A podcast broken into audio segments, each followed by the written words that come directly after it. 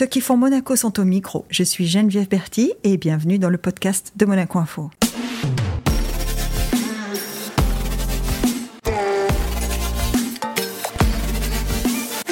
Bienvenue dans cet épisode où je reçois un avocat, conseiller national monégasque, une personnalité engagée, reconnue pour son rôle dans la défense des droits de l'homme.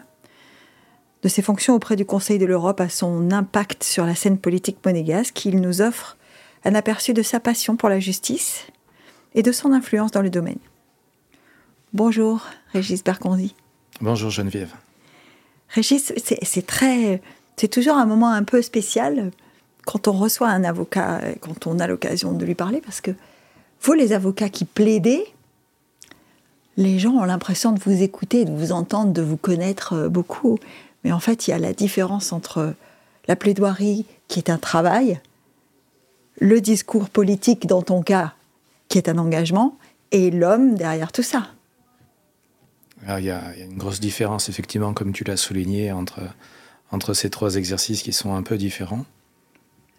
Le plus différent, c'est euh, euh, la manière de plaider, eh qui, est, qui, est, tout sauf, euh, sauf naturel.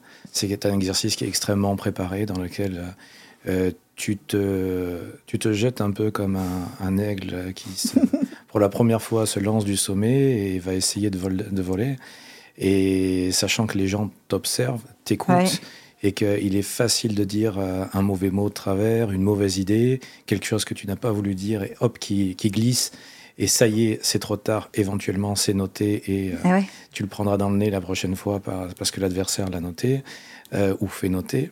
Donc ça, c'est un exercice tout à fait particulier. Tu articules beaucoup plus et ton rôle dans, cet exercice, c'est de convaincre. Tu dois convaincre. Ah Tout le reste est secondaire. Tu, tu, prépares ça beaucoup C'est-à-dire une plaidoirie, une plaidoirie euh, dis-moi, ça s'écrit d'abord et ensuite ça se répète ou c'est le contraire? Je pense qu'il y, a pratiquement autant de méthodes qu'il y a d'avocats. Mais personnellement, euh, mon plan, je l'écris. Mon plan. Le plan, ça veut dire plus ou moins les points? Simplement les points des idées, oui. Ça, je, non seulement j'écris ces points, mais surtout, je me donne du temps pour les classer, les organiser, les enrober. Et c'est ça qui va te permettre de te détacher de tes notes et de parler alors que tu es en train de parler de la vie d'un autre. Tu vas être euh, une femme mariée, tu vas être un voleur, tu vas être un assassin, tu vas être euh, une victime d'un viol, tu vas être euh, beaucoup de, rôles différents. Mais ça doit sortir de ta bouche comme quelque chose de, de sincère, d'inné, alors que ce n'est pas ta vie à la base. Et eh oui, c'est ça. Et notamment, par exemple, dans une procédure de divorce, mm. euh, tu dois être capable de, ressortir une papardelle d'éléments d'une vie qui n'est pas la tienne. Ah ouais? Donc ça, c'est assez, euh, c'est assez particulier et c'est très intéressant. Et tous les avocats se rappellent parfaitement de leur première plaidoirie. Alors la ah. première de Régis Bergonzi, c'était quoi? La première, c'était un, voleur d'un appareil photo à Carrefour. Oh. Et c'était, euh, je me rappelle très bien de la nuit que j'ai passée. J'ai quitté le bureau, il était 5h30 du matin. J'avais euh, travaillé énormément parce qu'à défaut d'avoir la moindre expérience, j'allais mettre tout mon cœur, toute mon âme là-dedans. Ah, bien sûr. Et euh, j'ai défendu ce bonhomme en plaidant le doute à mort et euh, j'ai essayé d'expliquer que il était, euh, ça ne ressemblait pas à lui sur la photo et ainsi de suite, parce que le coupable avait un ciré euh, jaune, donc un ciré de pêcheur. Et, et quand je l'ai rencontré à la maison d'arrêt, pour la première fois où j'ai rencontré un prisonnier, il était habillé en bleu, donc ça pouvait pas correspondre. Sauf que ça, c'était l'uniforme de la prison. Et lorsqu'il arrive au palais de justice, il arrive avec un magnifique ciré, jaune. Et donc là, euh, je m'approche de lui discrètement. Je lui dis, mais vous pouvez pas enlever cette veste? Et il me dit, euh, non, mais j'ai un peu froid. Et je me vois tendre mon doigt euh, vers le haut de la pièce, du style, je prends la température. Et je lui ai dit, écoutez, non, il fait bon quand même, enlevez-moi cette veste. Et j'ai plaidé. Sur le fond, tout avait été dit. J'avais joué le dossier au maximum du mmh. maximum. Sur la forme, c'était nul. mais euh, et j'ai perdu. Sur la forme, c'était nul. C'était nul parce que j'étais trop accroché. J'étais trop accroché à mes notes. J'étais trop accroché à mes notes. Il faut bien une première fois, Régis. C'est pas. C'est sûr. Alors moi, je dirais pas nul. Je dirais comme parfois quand on a des journalistes stagiaires ou des jeunes qui commencent, on leur dit c'est encourageant. C'était nul, mais en tout cas, mais ça me dérange pas, ça me dérange pas. Depuis, j'ai eu quand même, j'ai un peu roulé ma bosse aussi. Donc ça, c'est la plaidoirie. Mais la plaidoirie, c'est aussi, c'est vraiment convaincre, convaincre, hmm. convaincre essayer de convaincre de ta, de ta bonne cause le magistrat. Et il y a un conseil qui m'avait été donné par un ancien premier président, Jean-François Landerlin, il y a très très longtemps de cela, qui m'avait dit euh, dans la justice, il faut énormément de temps pour gagner une toute petite crédibilité et très peu de temps pour la pour perdre. la perdre, Et euh, c'est c'est ce mot que, tu disais, c'est ce mot qui a glissé ou c'est cette parole qui, qui n'était pas souhaitée et qui finalement sort? Non, parce que ça, tu verrouilles. Tu verrouilles, alors tu peux verrouiller en préparant complètement ton texte et à ce moment-là, il n'y aura pas de surprise. Alors, mais enfin, lire, mais lire une plaidoirie, c'est rasoir quand même. C'est super rasoir. Bah c'est super rasoir. Et, euh, mais petit à petit, tu t'améliores et tu peux te détacher et plus, et plus, et plus, et plus. Et tu ne vas pas sortir une bourde.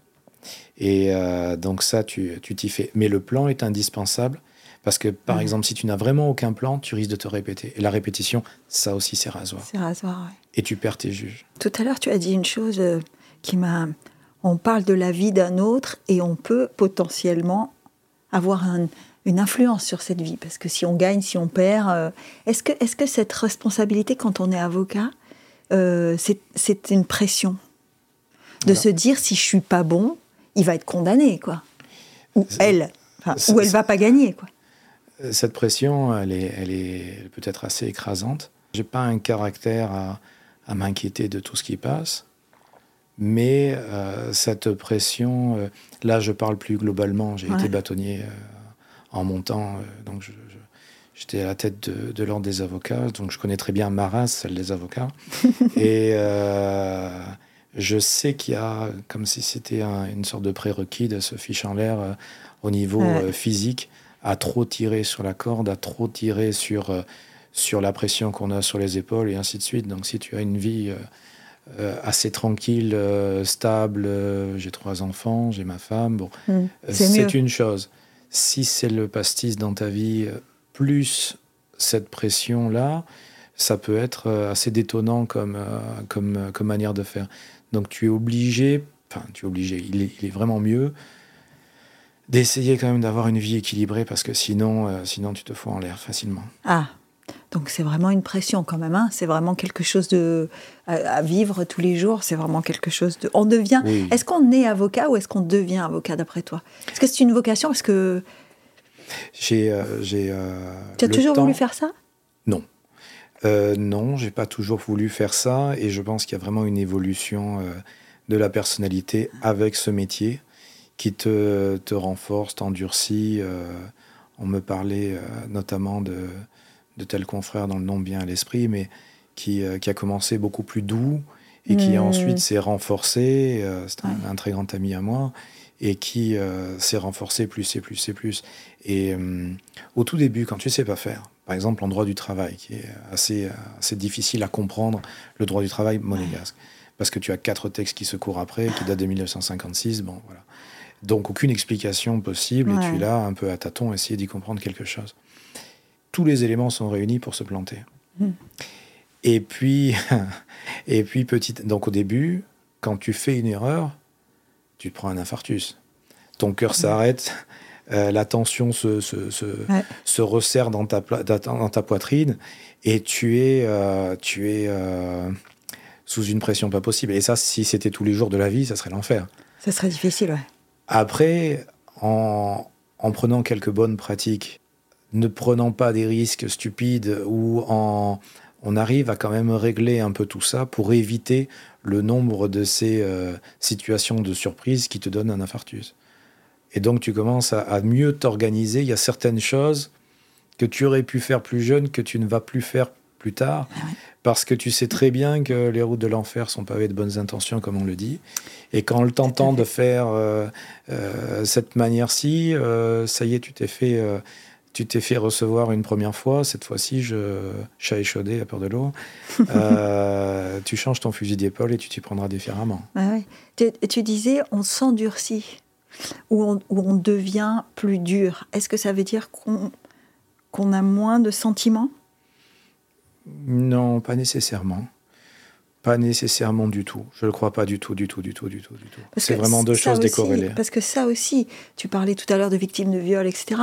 Un avocat, dans son parcours, il est aussi parfois confronté à des situations de vie qui sont dramatiques, qui sont difficiles à supporter. Est-ce que ça vous affecte? Est-ce que ça t'affecte, toi, personnellement? Oui. Oui, mais je, voudrais essayer de faire des nuances dans, sur ce point. Il ne sert à rien pour le client d'être dans l'ultra émotion. De, de pleurer avec lui, tu n'es pas son psychologue. Tu peux l'aider. Tu peux l'aider, tu dois l'aider. Et l'aider, c'est d'être, euh, rester une tête froide. Hmm. Une tête froide. Que lui, qui, que lui ne peut pas être. Que lui ne peut pas être parce que c'est tout un chacun. Oui, voilà. Euh, ce, sera un procès personnel, je serai aussi affecté. D'une manière particulière, ou toi également. Et, et donc, tu, euh, tu, tu commences toi, tu dois prendre du recul par rapport à la situation. Tu ne tu dois pas te laisser, par exemple, porter par euh, l'enflammement de, de, de, de, telle, telle bêtise. Euh, des gens qui me disent, par exemple, Ah, moi, j'en fais une question de principe. Les questions de principe, je, dis à mes clients, vous, vous laissez sur le paillasson parce que je demande d'être rationnel, ça sert à rien de se battre pour se battre. Et L'avocat sera content, il va toucher les honoraires, mais, mais vous, ça va pas vous remplir le vide que vous avez au fond de vous. Et, et donc, euh, rester euh, tête froide, ça c'est important. Après, euh, tu as des causes qui peuvent te toucher et dans lesquelles tu sens une sensibilité. Tu parlais tout à l'heure de la question des, notamment des viols dans ces dossiers-là. Évidemment, c'est des dossiers tout à fait particuliers. On dit euh, d'une femme qui a été violée qu'elle est violée trois fois, euh, ah que ce soit au moment des faits, au moment de l'enquête et au moment du procès. Et là, tu rentres avec ton intimité la plus euh, intime qui soit, que ton mari ne connaît pas lui-même ni personne que tu et qui est débattu dans une salle avec des gens que tu ne connais pas, qui vont savoir ce qui se passe dans ton intérieur. Ah oui, parce que la, justice est publique. Hein. Aussi. Tu peux demander dans ce genre d'affaires, tu peux quand même demander le huis clos. Hein. Ah. Et euh, beaucoup, beaucoup, beaucoup euh, de personnes demandent le huis clos dans ce genre d'affaires. Mais toi, comme avocat, tu y es. Oui, oui, il y a quand même des gens que tu ne connais pas au-delà du public. C'est ça, hein. les enquêteurs, tu les connais pas, c'est pas tes meilleurs amis, les juges non plus. Et puis, euh, ils vont parler de toi, oui. Ce sont des hommes, c'est toujours un autre regard que, que, le tien. Peut-être tu serais plus rassuré d'avoir une femme en face, j'en sais rien, et puis vice versa. Donc c'est quand même un grand étalage de, beaucoup de choses. Sur, euh, sur euh, cette sensibilité, elle est, elle est indispensable. Il n'y a pas beaucoup de confrères qui ne sont pas euh, quand même habités de cette sensibilité. J'en connais très peu, il y en a quelques-uns quand même, hmm. mais qu'il ferait mieux de, de, changer de métier à devenir insensible complètement à la cause de leurs clients, il faudrait mieux changer de métier. Tu veux dire que pour être un bon avocat, il faut avoir du cœur tu peux... Du cœur, c'est une chose. Des valeurs, c'est plus précis, c'est plus important. Tu peux, tu peux avoir quelques principes. Alors, tout le monde a droit, euh, lorsque, par exemple, tu as des élèves qui viennent aux audiences, au correctionnel le mardi matin. Et ils se mettent généralement sur les côtés. Et c'est l'occasion d'échanges très sympas. Et tu parles, et euh, généralement, à cet âge-là, euh, les garçons sont un peu plus bêtes, il faut le dire. Même.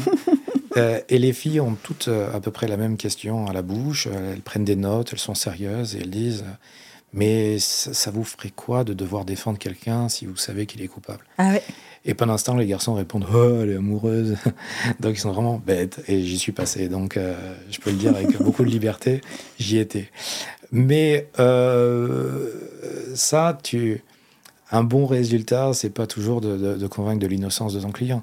Un bon résultat, ça peut être une très grande clémence, par exemple, que tu obtiens par rapport mm. aux, faits, parce que tu as réussi à mieux expliquer la cause. Ça peut être de la procédure. Je suis un amoureux de procédure. De la procédure pénale, euh, j'en ai toujours, toujours, toujours été amoureux de ça. J'ai toujours soulevé des nullités euh, plus que tout le monde, euh, parce que ça me plaisait depuis que j'exerçais, même sur les dossiers qui ne valaient vraiment pas la peine. Je me rappelle d'un petit gamin qui avait volé à 13 ans un, CD-ROM à la FNAC. Ah. ah ben, j'ai soulevé une nullité de la procédure. Et il avait rendu le, le CD au vigile à l'entrée, donc il n'y avait aucune espèce d'importance dans ce dossier. J'ai soulevé la nullité de la procédure. C'est bien parce que la nullité de la procédure, ça lui assure euh, un casier vierge ou pas dans ce cas-là? Bon, de toute façon, il allait se prendre une tape sur les doigts et puis c'est tout. Un rappel à la être- loi, oui. Rappel à la loi et puis ciao, c'était un mineur, ça serait jamais inscrit dans son casier. Mais par principe, je soulevais des nullités dans tous les dossiers. Et à un moment donné, on s'est mis à me payer pour le faire, avec une décision euh, qui, a, qui a invalidé euh, des- une partie de la loi sur la CCIN, la protection des informations nominatives, qui à l'époque était assez agressive et qui avait tendance à aller chez euh, tous les professionnels à leur place et leur casser les pieds. Et je défendais différentes institutions de la place. Et le tribunal suprême m'a donné raison et a annulé toutes ces procédures. Donc la loi, en partie, a été, a été déclarée illégale. Et ça, c'était cool. C'est les procédures, parce que sur le fond, sur la protection des données, on est d'accord, c'est nécessaire quand même. Oui, mais la question, c'était... Données euh, personnelles, pardon, hein, la- L'avocat n'est pas un magicien. Hmm. Si j'ai euh, j'ai eu gain de cause, c'est que j'ai démontré que le domicile, enfin la protection du domicile qui est prévue par la Constitution, Ouais. n'était pas assez protégée. Il n'était pas assez respecté, ouais. Pas, pas assez respectée par les dispositions de la loi sur les perquisitions de la CCIN, même si eux disent que ce pas des perquisitions, c'était des perquisitions. Oui, quand on rentre, quand on entre chez quelqu'un pour fouiller, c'est une perquisition. Tu peux jouer sur les mots. Euh, L'avocat de l'État à l'époque euh, avait euh, été un champion du Scrabble pour dire que c'était des visites domiciliaires, que ce n'était pas des perquisitions, que c'était pas des visites domiciliaires, que c'était des- et ainsi de suite, jouer sur les mots. euh, voilà. Mais au final, moi j'étais armé de plusieurs jurisprudences du, du Conseil d'État français qui me donnaient raison et de la Cour européenne des droits de l'homme. Et puis euh, ça, ça, ça a marché. C'est de là que vient ton, alors pas ton étiquette, mais en tout cas ce label que tu as d'être un défenseur euh, ardent des droits de l'homme. Les, les droits de l'homme, c'est euh, c'est un peu de volonté et, et aussi de la chance et des opportunités un peu dans la vie. Il s'est produit quelque chose par hasard. Si j'avais cherché à l'organiser, je ne pense pas que je serais parvenu.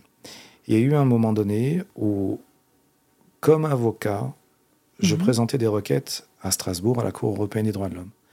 Monaco venait d'intégrer, et moi quand j'ai présenté l'examen du barreau, c'était en 2005, c'était au moment de l'entrée de Monaco Ouais. au Conseil de l'Europe. Donc, pour passer l'examen du barreau, il fallait que je, je bûche bien mon sujet.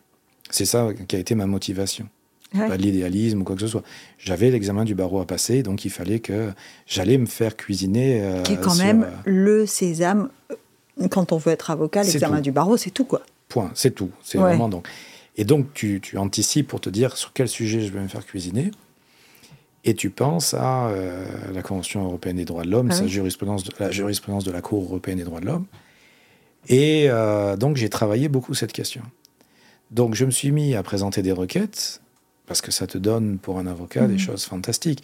J'ai pu faire euh, déclarer illégale la loi sur la garde à vue, euh, alors que Ah j'étais oui. tout seul.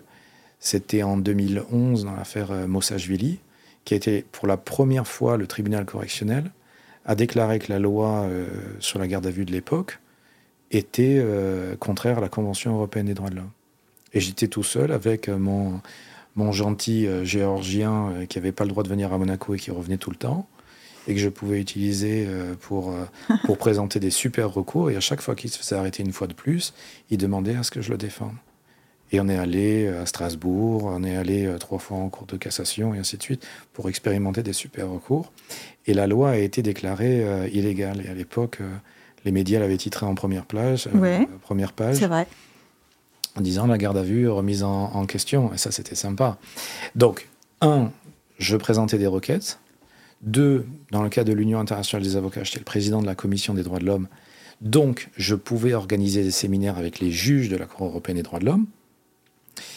Et trois, après, j'ai intégré le Comité européen de prévention de la torture pendant 12 D'accord. ans. Ah oui. J'ai fait le maximum de mes mandats.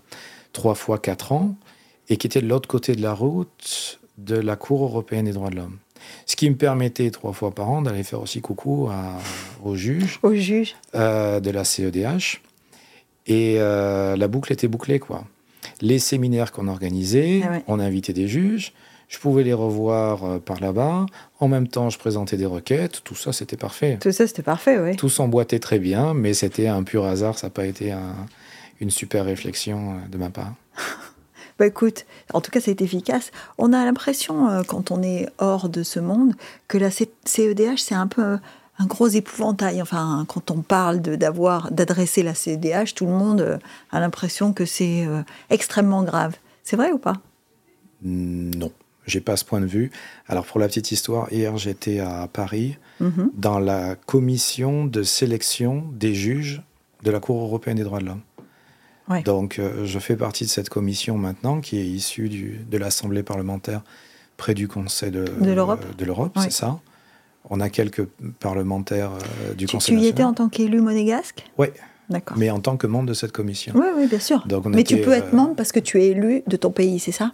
Je peux être membre parce que je suis membre de l'Assemblée. Alors, étant conseiller national, Ouais. je suis membre de euh, l'Assemblée parlementaire. parlementaire parce qu'on est quatre. Euh, Ah oui, vous n'êtes pas tous membres. Non, 4 sur 24 qui sont là-bas. D'accord. Et moi, j'ai postulé pour être au sein de cette Assemblée parlementaire, euh, près du Conseil euh, de l'Europe, euh, dans cette commission de sélection des juges. Et c'était pour la première fois où j'y assistais. Donc on a sélectionné les juges, ça c'était euh, très sympa, euh, au titre de la, de la Serbie et de- du Luxembourg. Et après j'ai dû descendre, plaider ce matin un dossier, donc euh, je ne pouvais pas rester là-haut pour, pour la suite. Hmm. Mais euh, Quand tu dis j'ai dû descendre plaider, euh, juste, ça c'est une question qui m'a toujours taraudé. Euh, L'avocat ne choisit pas la date. C'est le tribunal qui la fixe. Alors, généralement, le dernier mot appartient au magistrat, Ah. il n'y a aucun doute.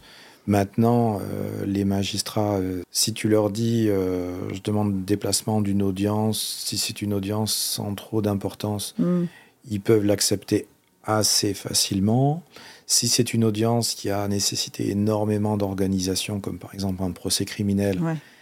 là c'est plus compliqué parce qu'on a mis en place toute une... euh, Il y a de la protection, il y a de l'encadrement sécurité. Non, mais il y a tout le monde qui est motivé, il y a tout le monde qui a, été- enfin, qui a été convoqué, il y a, il y a une salle qui a été réservée, il y a eu dans l'agenda euh, deux semaines qui ont été prises, par exemple, pour un procès criminel ou quoi que ce soit. Donc là, bouger, le ouais. magistrat va être beaucoup plus réticent à déplacer sa date parce qu'il y a toute une usine à gaz derrière. Euh, mais maintenant, les magistrats, les, les chefs de juridiction, d'une manière générale, comprennent si c'est si tu leur dis je pars en vacances, euh, euh, bon, ils Ouais, vont ouais. être beaucoup moins attentifs que si tu pars pour le, dans le cadre de tes De fonctions CDH, pour, ouais. de, de- de- du Conseil de l'Europe ou pour le Conseil national. Ils font attention quand même à ça. C'est Ah. qui ce qui m'a permis de partir pendant 12 ans euh, dans les prisons et les hôpitaux psychiatriques et ainsi de suite en Europe. Tu es, tu es- en train de nous dire que la justice est quand même humaine. La justice est très humaine, les magistrats sont des, des- gens humains d'une manière générale. Les, euh, les, il y a des travers, euh, il y a des travers qui existent un peu comme dans tout corps humain, c'est-à-dire Ouais. que si tu prends trop l'habitude et que tout devient un peu trop routinier et ainsi de suite, je sais qu'il y a des travers. Je, je- je- je connais euh, bien la justice parce que ça fait longtemps que je fais face à mes juges. Euh, Pour te donner un exemple, il y a ce trait de caractère qui consiste euh, au pénal à suspecter euh, tout le monde. Je veux dire, on est tellement habitués, les, les- les magistrats sont habitués à, à avoir énormément confiance dans leurs yeux, leurs oreilles Ouais. et intimement leur détecteur de bêtises, pour pas dire autre Leur chose. conviction, tu veux dire? Non, non, non, non, non, non. Leur, euh, leur nez qui leur permet de Hmm. dire celui-ci, Celui-ci est je un le menteur. sens, je le sens pas, il est, il est franc du collier ou il ne l'est pas, et ainsi de suite. Et quand même pas plus tard que ce matin, je leur ai plaidé, euh, alors que mon- mon client s'était très très mal pris, euh, de revenir à des éléments beaucoup plus objectifs, un casier judiciaire vierge, Hmm. la description des policiers au moment de l'arrestation qui disait qu'il était maître de lui et qu'il n'était pas euh, complètement euh, à l'ouest. Bon, pas complètement sous influence. quoi. oui, on va dire ça. Donc, et ça, c'est pour faire réatterrir le- le- la machine, quoi, et dire bon, attendez, restons un peu. ce- mon client a 45 ans, Hmm. c'est pas le début de la vie, mais c'est pas la fin non plus. Mais ça veut dire qu'il a quand même roulé. S'il a un casier judiciaire vierge, c'est que quand même, bon, euh, il est plutôt respectueux de la, Ouais, il est de- de plutôt bien, quoi. légalité, quoi. Ouais. Voilà. hein. Bon, après, des erreurs, on peut tous en commettre, mais euh, voilà. Et comme tu t'adresses à des magistrats dont deux sur trois étaient euh, ont 45, 46 ans ou 44, 46, Ouais. bon, ben, le petit message, tu leur fais passer dans la tête que il pourrait y être aussi, quoi. Voilà. Non, non, les gens sont, sont humains. Mais pour répondre à ta précédente question, euh, euh, qui était celle de la l'espèce de peur de la Cour européenne des droits de l'homme. J'ai actuellement plusieurs euh, requêtes à, Strasbourg, une contre Monaco, une contre la France, deux dossiers super intéressants, mais c'est terriblement long. Qu'est-ce que c'est long, c'est ah effroyablement long. Mais ça, c'est aussi, pardonne-moi si je t'interromps là-dessus, mais ça, c'est aussi l'image d'Épinal, ou en tout cas le, là aussi, le, tag de la justice, c'est excellent. Hein. Oui, mais la, le, le, timing strasbourgeois, il est, largement pire, largement pire que tout ce que tu peux imaginer. Euh, la justice italienne, par exemple, est, est, très lente. La justice française l'est pas mal. La justice c'est un, un, peu plus rapide. Mais la justice strasbourgeoise, la, la, justice de la Cour européenne des droits de l'homme, ça se compte en années, quoi.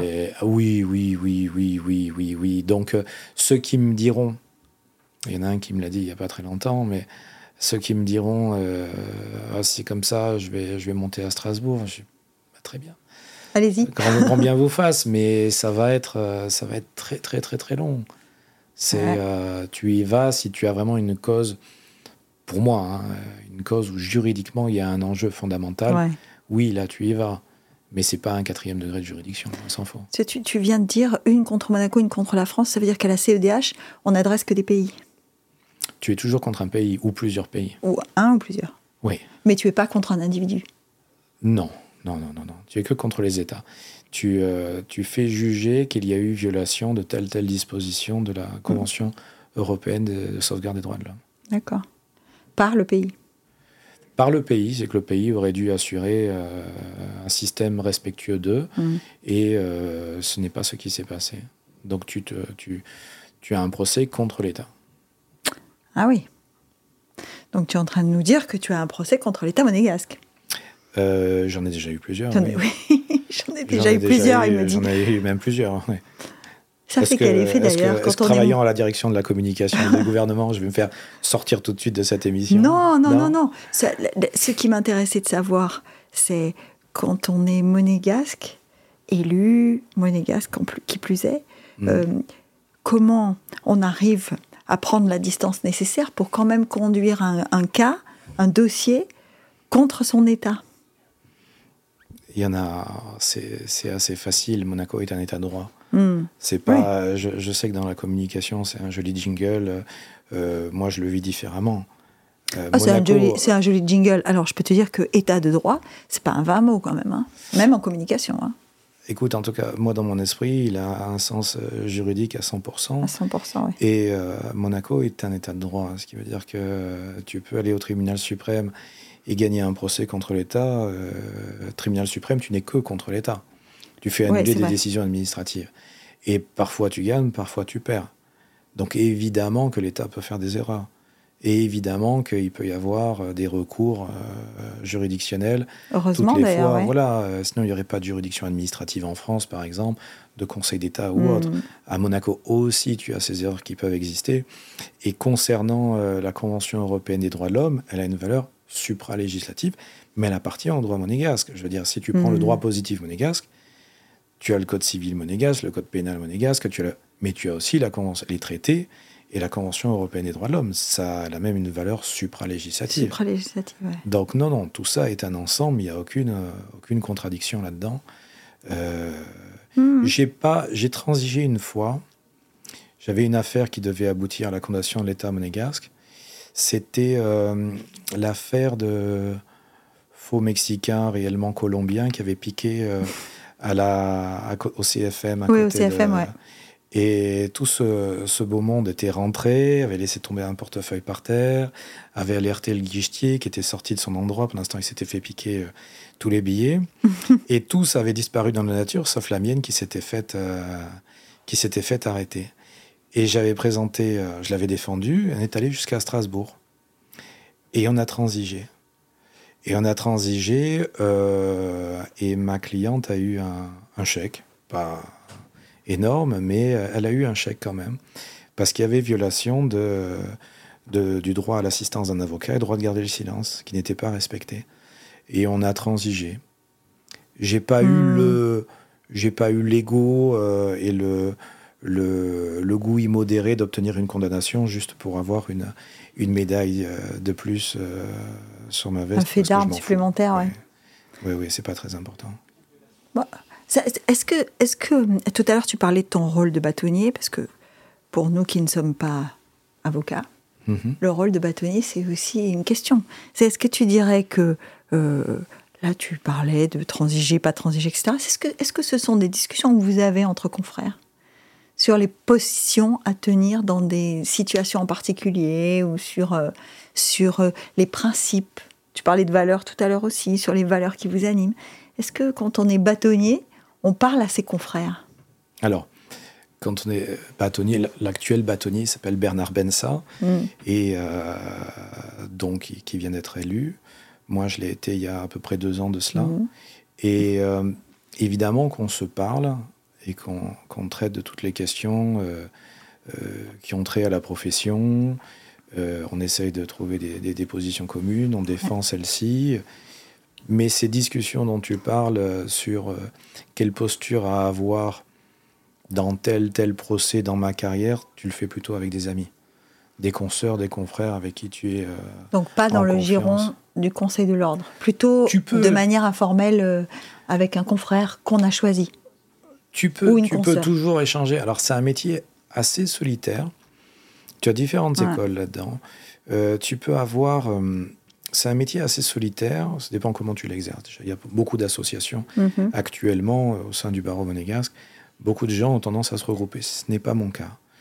Encore que j'ai une, une, avocate stagiaire qui vient de, de réussir l'examen du barreau il y a quelques semaines et hmm. qui est Violaine Rappert et qui va être une brillante avocate demain et on prête serment mercredi prochain à la cour d'appel. Oh wow. Et euh, donc une femme euh, avocate. Et euh, j'étais avec elle tout à l'heure, on parlait. Et donc c'est une quand tu travailles en, association, tu peux échanger plus facilement. Ouais. Sinon, si tu as plutôt été toujours seul, comme c'est mon cas, euh, tu as de bons amis avec qui tu peux échanger. Euh, et c'est toujours important pour se régler, se positionner. Hmm. Est-ce que même on est aussi petit chef d'entreprise entre guillemets, pas de, de grande multinationale, mais euh, j'ai. on a responsabilité. en tout cas, il y a des gens qui travaillent pour vous, quoi. Ben, tu as, tu as des gens. Tu dois. L'université de droit ne t'apprend pas à gérer l'embauche, le management et mm. compagnie, ce n'est pas du tout nos matières. Donc tu te fais un petit peu sur le tas. Euh, tu dois trouver tes employés, tu dois faire face à des situations, tu dois... Euh, ah et euh, donc là, si tu as quelques amis d'acier avec qui échanger, c'est toujours plus agréable, toujours plus simple. Ça te permet de... Ça, ça va jusqu'où le secret professionnel quand on est avocat?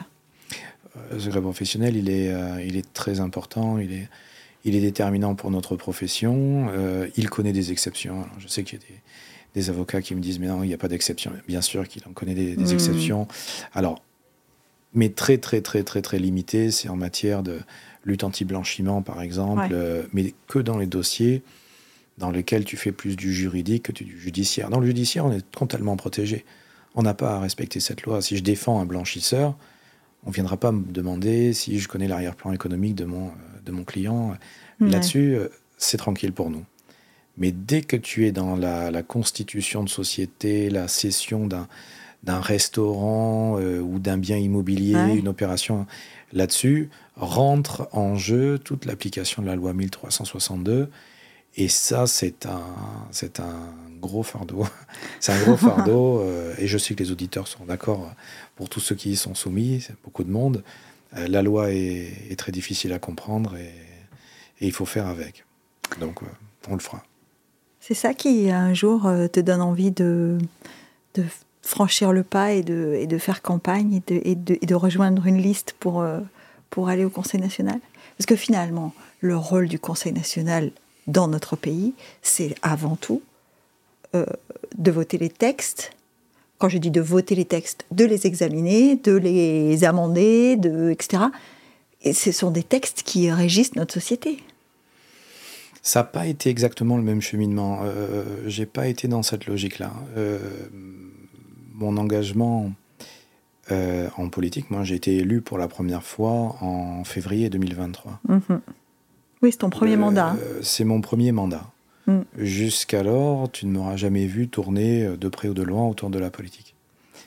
Parce que ce n'était pas mon sujet. Plus que cela. Par contre, Mm. mon moteur atomique, au fond de mon cœur, c'est clairement le sujet Atomique. européen. Alors ça, la négociation qui avait euh, Ah ouais. lieu D'ailleurs, tu étais président de, de la commission. hein, je de- suis toujours président de la commission euh, sur le suivi des négociations entre l'Union européenne et Monaco. Ouais. Et là, il y a eu un petit enchaînement de miracles qui se sont euh, enchaînés les uns après les autres. Le premier, c'est que j'étais le nouveau venu. J'étais le nouveau venu. Donc, quand tu es le nouveau venu, on peut te dire très bien, écoute, euh, tu restes dans ton coin, sois déjà content d'être là, et puis, et puis, et puis c'est tout. Et là, Brigitte Bocon-Pagès, notre présidente, euh, que j'aime très fort, euh, mais que je ne connaissais pas plus que cela à l'époque, j'étais plutôt parti pour tendre vers le social qui me plaisait beaucoup. Ouais. Il m'a dit non, tu seras à la tête de la, présidente de la commission en charge, en charge du suivi des négociations euh, entre l'UE et Monaco. Bon, je savais que c'était un choix tout à fait possible. hein. Je m'étais déjà énormément investi euh, Ouais. à titre personnel là-dessus. J'avais fait travailler euh, des juristes de, de très haut niveau, des doctorants en droit, euh, notamment avec mon propre argent, pour approfondir toute une série de problématiques. J'ai pas, si tu as vu certaines de mes interviews, j'ai pas inventé le contenu des accords d'association avec l'Ukraine, la Moldavie euh, Hmm. euh, ou, euh, ou la Géorgie, qui ont été signés entre 2014 et, 2000, euh, et 2017, euh, comme ça, un beau matin, en le rêvant. C'est Ouais. parce qu'il y a eu un travail lourd qui a été préparé, et je savais qu'il y avait un enjeu déterminant pour le pays. Ouais. Et ça, quand tu es avocat, c'est quand même la plus belle des missions. C'est si je mets sur tes épaules un dossier pareil dans lequel tu défends tout le pays ou toute ta population nationale, c'est assez, euh, c'est assez euh, excitant. Ah oui, oui, c'est quand même. euh, Donc, je, mets, quand même je, autre mets- chose, je hein. je commence, je suis pas un expert de- de- du droit à l'Union européenne, mais je commence à avaler, avaler, avaler, avaler énormément de connaissances, à lire beaucoup d'ouvrages, et petit à petit à me renforcer au niveau connaissance du thème. Et plus, et plus, et plus. Et moi, je ne suis personne. Je suis un fantôme, je suis euh, Hmm. inexistant. Mais on me met à la tête de cette commission. Et euh, je travaille, je- j'obtiens des informations un peu de partout, parce qu'il y avait quand même beaucoup de monde qui n'était pas spécialement chaud à l'idée de, de signer cet accord à Monaco, notamment dans la population. Donc beaucoup d'informations viennent aussi vers moi, c'est une bonne chose. Et à l'occasion d'interviews, tu as la possibilité de faire passer des messages en trois directions. Vis-à-vis de la population, les rassurer, leur dire non, le- n'allez pas, n'allez pas penser euh, ceci Hmm. ou cela. euh, euh, non, le Conseil national va être en place et sera un bouclier. Clairement, sans nuance. Alors je sais que les gens vont dire, dans certains bruits de rumeurs, euh, bruits de couloir, chacun peut dire la sienne. Bon, euh, oui, mais si vous recevez un coup de téléphone du palais, vous allez vous coucher. Quoi. Que nini. Euh, sur un sujet aussi déterminant, Non, non, moi, c'est pas ce que j'allais te. C'est pas ce que j'allais te demander. Ce que j'allais plutôt te demander, c'est. euh, tu dis, il y avait beaucoup de gens dans la population qui, est- qui n'étaient pas en faveur.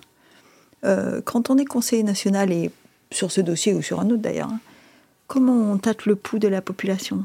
Alors, quelque chose qui est très, très intéressant avec les élus de l'Union, et je pense Mhm. aussi les anciens élus euh, euh, par le passé, c'est que tu as. euh, toi, tu connais ton monde.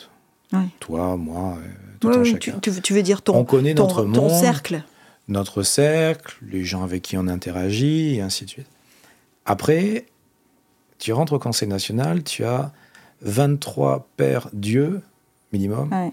supplémentaires qui sont des antennes dans leur propre monde et qui vont euh, te permettre de partager des informations en te disant, je te dis n'importe quoi, je ne suis pas taxi par exemple, mais tu peux euh, parler avec quelqu'un qui est plus proche par exemple de la SBM, Ouais. comme Mika Palmaro, et euh, lui me donnera des informations pour me dire, ben, là-dessus dans mon monde, voilà la, la Voilà, sensibilité. la sensibilité, ouais. Après, n'oublie pas qu'on a fait sur ce thème-là, euh, cette première année, on a fait euh, énormément de consultations. Ouais, on a fait euh, 32 ou 33. Mm. C'est la plus grosse consultation qui ait jamais été menée euh, par le Conseil national.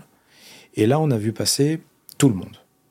Toutes les organismes société, professionnels, tous les organismes professionnels, et on a tendu l'oreille. Alors, certaines choses, on le voyait venir.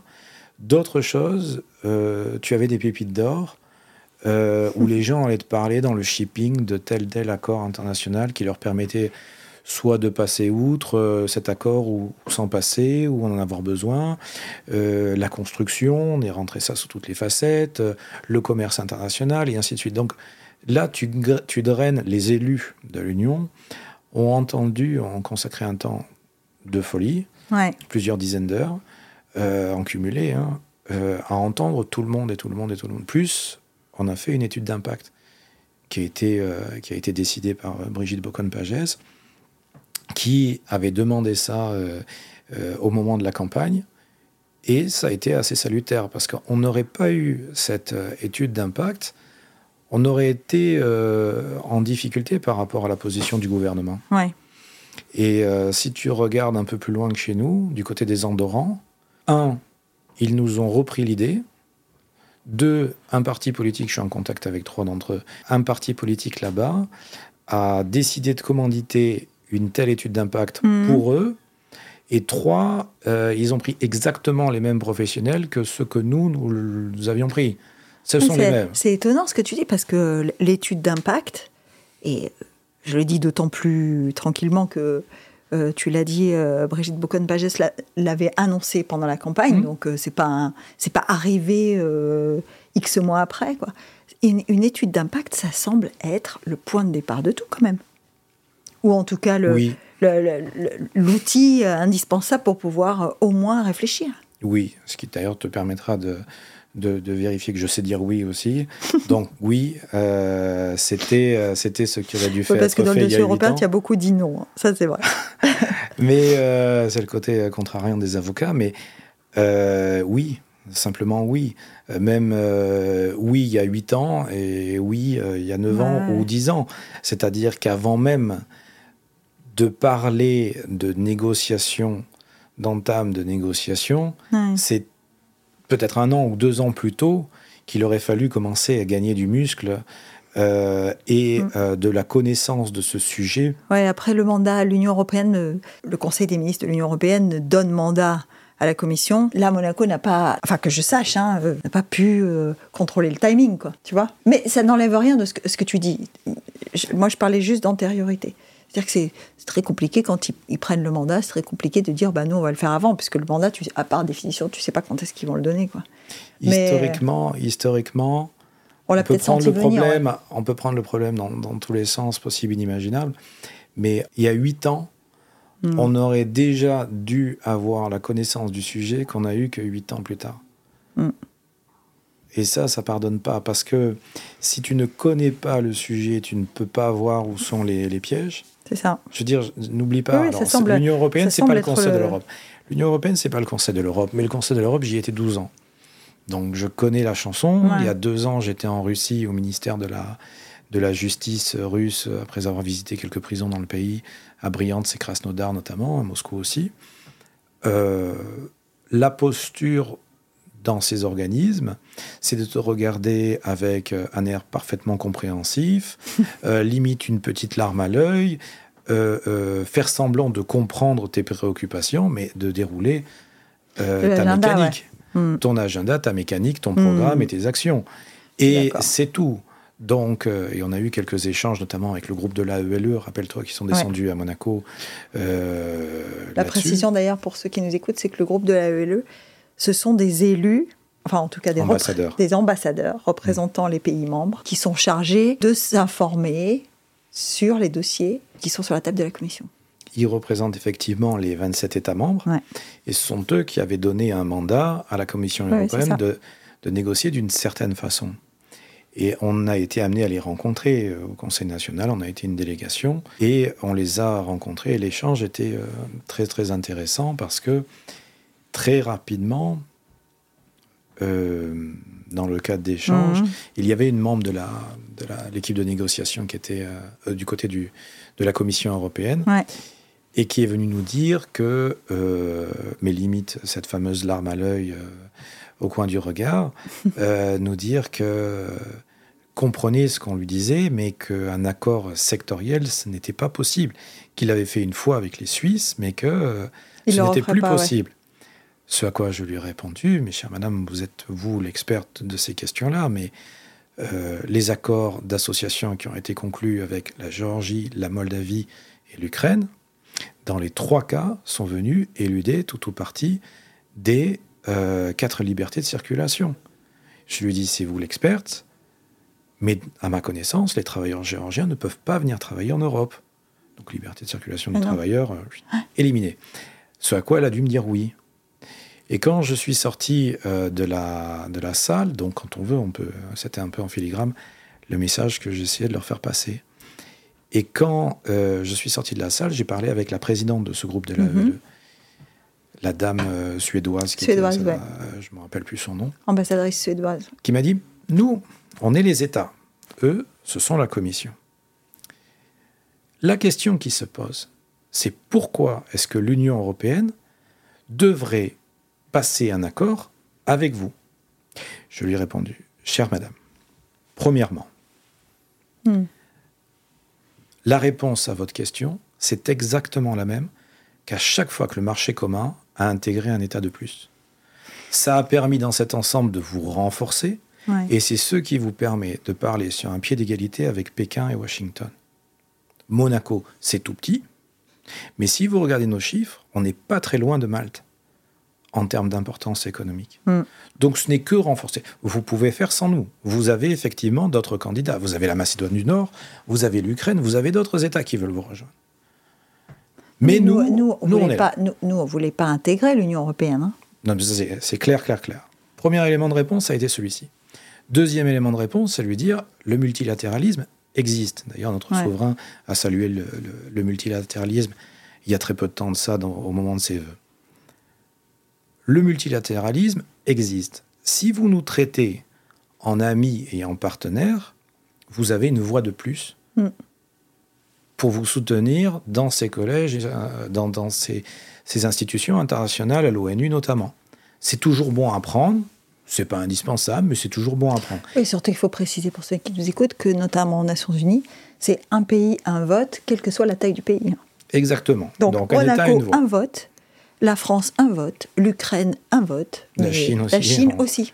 Alors, Voilà. euh, deuxième et troisième point, je vais dire, si on reprend l'histoire, euh, l'histoire de la, l'histoire de, de la construction européenne, force est de constater, bon, tout ça je le disais en anglais, donc j'étais un peu plus limité dans le, le vocabulaire, mais si on prend la construction européenne, le Brexit 2016 Hmm. et la fin des négociations d'un accord d'association avec la Suisse à l'initiative des Helvètes, ce ne sont pas des points très positifs, et cet accord pourrait être l'occasion de montrer, de repartir, et de montrer qu'on peut pour repartir Ouais. de l'avant, quoi. Et puis, et puis, et puis voilà. Mais euh, nous, notre explication, c'était de leur dire comprenez-nous. On a un pays qui marche bien. Euh, Il y a une sécurité qui fait que toi, Ouais. tu peux aller marcher d'un bout à l'autre à 4 heures du matin euh, de la principauté avec tes plus beaux bijoux autour du cou. tu ne seras pas agressé. Donc, et après, on a une cherté de, de l'immobilier et du foncier qui fait que même si demain ton enfant a une idée euh, prodigieuse pour euh, euh, ouvrir un restaurant ici, si le pas de porte il est à un million, il y aura déjà un filtre à la à la L'acquisition, ouais. à, l'acquisition, mais surtout euh, au talent. Le talent euh, ne sera pas la, la qualité première, ça sera l'argent qui te permettra de faire cela. Ouais, ce qui est dommage d'ailleurs. C'est écoute, euh, c'est le sujet est tellement passionnant que Oui, on il pourrait- prête à des on questions. pourrait- voilà, on pourrait y peu, passer euh, beaucoup de temps, hein, mais euh, quand on est avocat, est-ce que euh, le, le- la fonction d'élu, alors on, on l'a- on l'a un peu effleuré au début de cette conversation, mais avocat élu, est-ce qu'il y a des points communs? Euh, alors, il y a un avantage qui me vient euh, tout de suite à l'esprit, c'est que tu sais euh, lire des textes de loi, tu sais les amender, Mhm. Tu sais les rédiger. D'ailleurs, j'ai déposé euh, pour la première fois de ma vie en décembre une proposition de loi sur le handicap. Et euh, ça, c'est quand même un, gr- un gros avantage. C'est un gros avantage. ouais. Les magistrats, par exemple, auraient cette compétence technique, Mhm. assurément, sans, sans aucun doute, mais ils n'ont pas le droit d'être élus. Donc Ouais. ils ne sont pas à l'Assemblée nationale française, ils ne sont pas au Sénat, ils ne sont pas au Conseil national à Monaco ou à l'Assemblée nationale italienne, par Ouais. exemple, ou au Sénat italien. Tu n'auras pas de magistrats. Et c'est dommage parce que les magistrats, bien souvent, sont d'excellents juristes, pour une très grande partie d'entre eux, et euh, pourraient arriver à ciseler des textes de loi. Mais ils n'ont pas le droit de siéger là-dedans. Les avocats, oui. Après, tu as plein de parlements dans lesquels tu ne peux pas exercer une profession en parallèle de ton activité d'élu. Par exemple, l'Ukraine. Ouais, euh, pour c'est ça. Et, mais c'est un gros avantage d'avoir cette compétence juridique. Ça aide quand même. Euh, c'est un plus. C'est un plus. Là, c'est, on n'est pas tous égaux euh, C'est ça, c'est ce que j'ai dire. euh, là, tu as quand même pour tout le monde pareil. un avantage euh, plus, plus, plus. Après, les idées, Tu as un avantage technique. L'avantage technique, il y est. Après, tu peux avoir d'excellentes idées de gens qui sont bien entendu non avocats et qui peuvent Mm. avoir une, une connaissance, une bonne perception du, du pays et de la politique et, euh, et avoir des idées brillantes. Parce qu'on a en tête, euh, c'est sûr hein, ce que tu dis, mais on a en tête cette relation particulière hein, que les avocats euh, entretiennent, et pas seulement à Monaco, euh, dans tous les pays, avec l'appareil de l'État. C'est-à-dire, plus généralement, avec, le fonctionnement de la société, en fait. hein. On les retrouve à tellement d'endroits, impliqués, soit professionnellement, soit politiquement. Alors, je voudrais te répondre en creux pour débuter. Dans un état de droit, les avocats sont très importants. Mais oui, Dans un état de droit, j'insiste là-dessus. Dans un état dans lequel le système judiciaire n'obéit qu'aux ordres du pouvoir central, les avocats servent à rien. bon, on n'est pas concerné là. Non, Voilà. pas du tout, pas du tout. Monaco n'est pas concerné. Je pensais à un autre pays dans mon esprit. Oui, moi aussi. Mais Pas spontanément, j'ai pensé à autre chose. les, euh, tu, tu, l'avocat ne servira à rien. Ouais. Tu aurais un problème, ton enfant aurait un problème demain. Euh, l'avocat ne servira à rien. Parce qu'il te Mm. dirait ceci, on va faire un recours ou quoi que ce soit, mais c'est le pouvoir euh, central qui décide.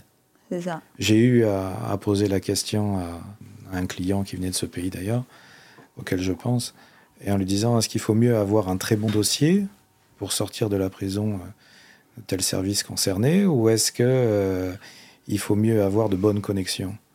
Il m'a répondu à 1001%, deuxième Les option. connexions, ouais. Les- ce sont les connexions qui feront sortir ou pas euh, ton enfant de prison s'il est jamais détenu là-bas. Donc si tu es dans un État euh, qui se fiche des droits, des règles de droit, de l'État de droit, l'avocat ne sert à rien. Il peut être beau parleur, ceci, cela, connaître un peu. Ouais. Il servira à rien. Dans un État de droit, comme aux États-Unis, comme à Monaco, comme en France, l'avocat il peut avoir un rôle très important. Je dirais que si j'avais essayé de synthétiser, connaissance technique, oui, bon, très bien, connaissance technique de la règle de droit, bon, pas de Mhm. problème. Mais c'est plutôt une détermination. Une détermination au soutien de ta cause d'un individu. Ouais. Et bien souvent, tu te retrouves contre le sens du vent. Euh, tu, dois, tu dois être capable d'aller contre tout le monde. Tu dois aller euh, par moments. euh, Alors c'est ça justement, Régis. On y arrive. À quel moment tu dis oh, oh, tu dois être capa- capable d'aller contre tout le monde, mais tu vas pas contre toi-même quand même. Non, contre moi-même, non, bien sûr que non. C'est-à-dire que tu, tu ne défends jamais une position dans laquelle tu ne crois pas. Euh. Alors, euh, plusieurs euh, exemples me viennent à, à l'esprit. J'ai eu un cas et demi dans lequel je me suis posé des, des, des- des questionnements transcendantaux qui, qui m'ont fait avoir une nuit blanche à me poser des questions. C'était au début de ma carrière. J'avais toujours évité tous les cas de pédophilie, tous, grâce à mon appartenance au conseil d'administration d'Action Innocence Ouais. ça me permettait de dire ah je suis en conflit d'intérêt c'était vrai ou pas vrai peu importe mais ça me permettait d'éviter Mm. toutes les désignations d'office parce que dans les désignations d'office tu n'as pas le On choix n'a de pas le choix des cas. hein. Mm. tu n'as pas le choix de cas tu peux pas dire écoutez j'ai une clause de conscience non tu es désigné Mm. tu dois prêter ton concours donc là je me suis retrouvé avec un dossier une désignation d'office et c'était une catastrophe la famille était euh, faisait n'importe quoi Mm. le bonhomme je sais pas s'il était innocent coupable ou pas Bon, là, ça a été le, le- le demi-cas dans lequel je me suis perdu dans des questionnements euh, Ah ouais. de tous les côtés. Ça, c'est le demi-cas. Mais le cas complet. Le cas complet, c'était euh, une désignation d'office. Là aussi, ça ne donne pas un choix très grand pour, pour pouvoir sortir. Ah, y a la, pas la loi grand-chose, dit, ouais. la loi te dit, euh, tu dois, tu dois prêter ton concours. Et euh, on me demande de défendre une dame pour obtenir la garde de son enfant. Cette dame en question, ça remonte à il y a très très très, Très longtemps, ouais. Et cette dame en question, j'appelle chez elle pour lui parler. Elle me donne aucun élément de défense. Et je tombe sur. Alors, son premier enfant est déjà en prison. Le deuxième enfant, je l'ai au téléphone, j'ai l'impression que c'est une log finie. Et le troisième enfant avait 4 ans, et c'était la garde de cet enfant qui était en jeu. Et là, je me dis, mais qu'est-ce que je vais mettre? Toute ma conviction, mon Hmm. intelligence, mon énergie à défendre un dossier pour que cette dame En face, un troisième. euh, et la garde de son Ouais. enfant, et en face une loque, et, et, et- et voilà. Et là, je, je me suis fait une nuit blanche entière euh, à me poser des questions dans tous les sens. Je suis allé au procès, et euh, même euh, dans une discussion de couloir, j'ai dit à la consoeur qui était en face de moi, j'espère que tu vas gagner, mais après le procès, et je l'ai défendu, ma cliente, à fond, avec ce que j'avais comme élément, c'est-à-dire pas grand-chose. ouais, ouais. Ce qui devait arriver arriva, j'ai perdu. Et c'est pas grave. Ça- ça- je me suis pas mis à pleurer. Mais j'ai perdu. Et pourtant, je l'ai défendu à fond. Pourquoi? Parce que je me suis dit, pour que le système de la justice fonctionne bien, il faut que chaque partie Joue son rôle. joue son rôle à 100% et le fasse très bien. De cette confrontation, de cette contradiction, tous les éléments vont être étalés sous les yeux du magistrat qui, lui, va prendre, s'il joue son rôle à 100%, va prendre la meilleure des décisions. Mm. Et en l'occurrence, la meilleure des décisions, c'est que, c'était que je perde. Et euh, c'est là où je me suis dit, chacun doit jouer son rôle Ouais. à fond, mais de cette contradiction naît de la qualité de décision de justice. Tout ça, ça, nous mène quand même à, à une question que, que j'ai dans mon sac depuis un moment. Tu dis la qualité de la décision de justice. Quand on est euh, élu, est-ce qu'on retrouve la qualité de la décision politique? Parce que, en fait, on défend son point de vue. Alors là, on a parlé de l'Europe. Et finalement, on peut dire que, entre guillemets, tu as gagné si on compare hein, puisque tu étais plutôt dans le camp de ceux qui voulaient arrêter la négociation, ou en tout cas la- y renoncer, ou en tout cas ne pas signer dans les termes qui étaient proposés Ça, c'est sûr. Voilà. Ouais. Donc on peut dire que tu as gagné. Est-ce que tu penses qu'un élu peut faire valoir ses points jusqu'au moment d'emporter une décision avec les mêmes armes que devant, un- devant un tribunal quoi? Est-ce que c'est est-ce que c'est la même gymnastique? C'est pas exactement la même euh, gymnastique parce que le Conseil national décide, l'Assemblée décide. Oui. L'avocat essaye de convaincre, mais c'est le juge qui a la décision finale. Donc je dirais que les, les pouvoirs, les prérogatives des élus sont plus importantes. Et euh, on a. Ça, ça doit être euh, bien clair pour nos auditeurs. Et je, je voyage, je suis au Conseil de l'Europe depuis euh, Mhm. très longtemps. Le Conseil national a quelque part beaucoup plus d'attributions que euh, l'Assemblée nationale française ou l'Assemblée nationale italienne. Pourquoi? Parce que dans le système européen, tu as à peu près euh, 80% des textes de loi qui, sont, qui régissent la France ou Ouais. l'Italie qui viennent de Strasbourg. Euh, pas de Strasbourg, de Bruxelles. de. Bruxelles Et euh, les textes sont essentiellement européens, avec les quatre libertés de circulation. Si demain, Oui, tu veux dire qu'il y, a des- il y a des dispositions qui sont presque automatiques. quoi. tu as énormément de dispositions qui sont complètement centralisées au niveau, Oui, euh, au niveau de Bruxelles. Euh, si demain, euh, Emmanuel Macron dit je veux donner 100 euros à tous les Français, il ne le peut pas. Ou la euh, veut dire la même chose avec tous les Italiens, ils ne le peuvent pas. Ils peuvent la jouer territoriale en disant tous ceux qui sont dans l'Hexagone ou dans la botte vont recevoir 100 euros. Et ils joueront sur le fait que tu as 8,3%, 7,3% Mm. de non-français non-italiens dans, ces deux dans pays euh, ouais. considérés. Donc, tu sais que c'est les tiens que tu vas aider. C'est tes ressortissants que tu vas aider. Et la fonction d'un État, c'est quand même de protéger les siens. Nous, au Monaco, on ne pouvait pas le faire avec euh, notre minorité. Et en n'ayant pas l'application de ces quatre libertés de circulation, on a une, euh, une possibilité, une liberté de, de souveraineté accrue. Alors, je voudrais développer deux secondes.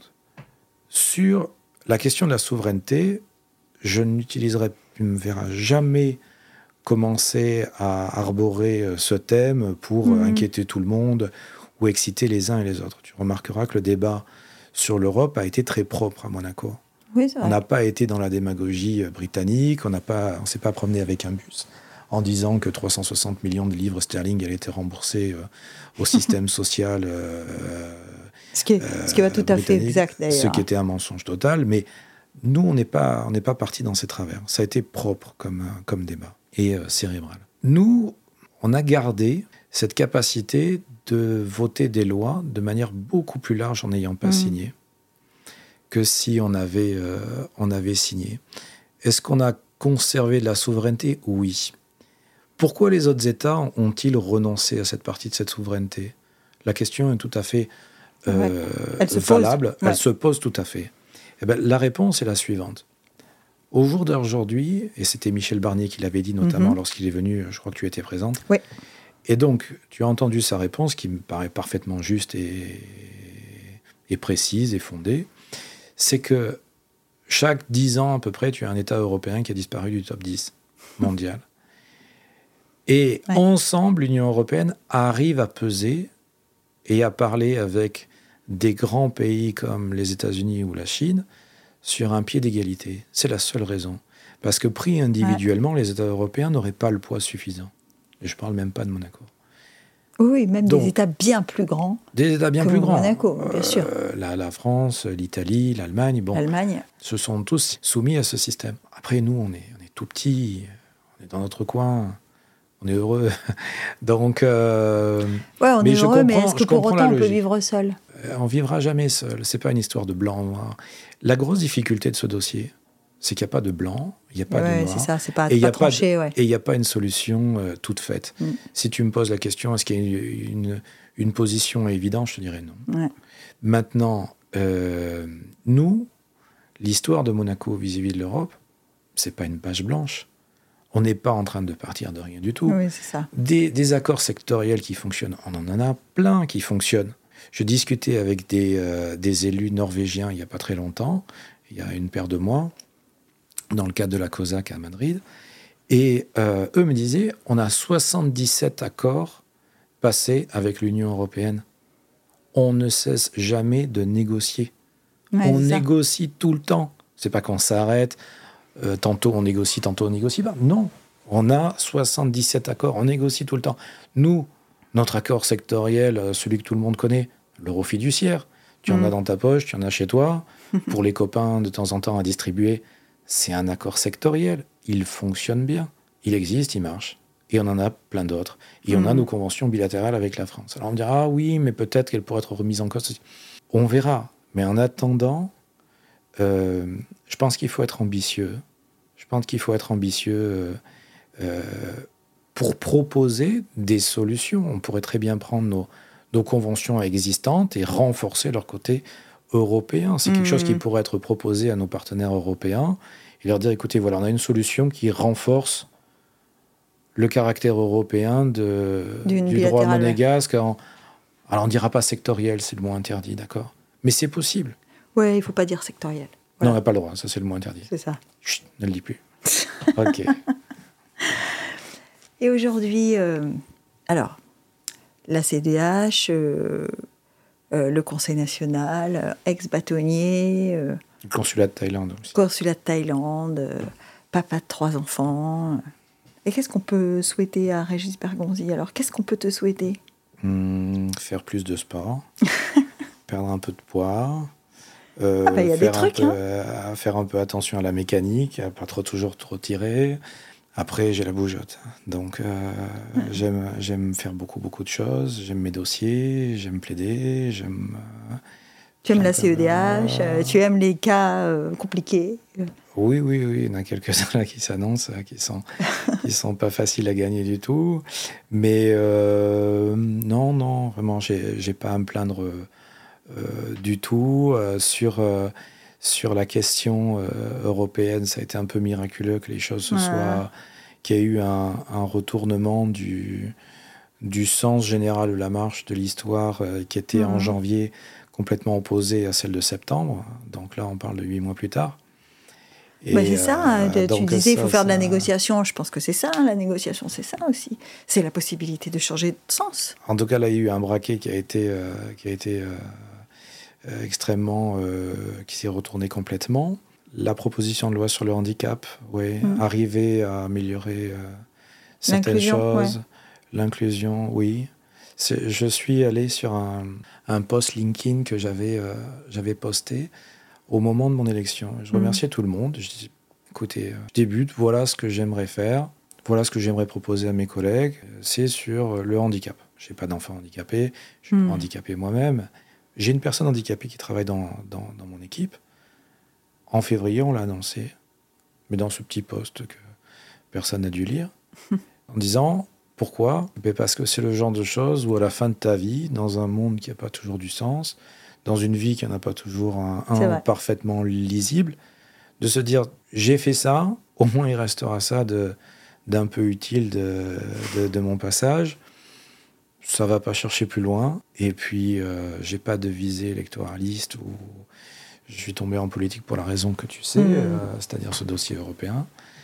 Maintenant, j'y suis. Je vais essayer de, shooter quelques, quelques propositions de loi euh, sympas. Et puis, euh, on verra bien, un peu une année après une année, on verra bien ce qui pourra en ressortir. Et puis. Et puis voilà. Je sais pas.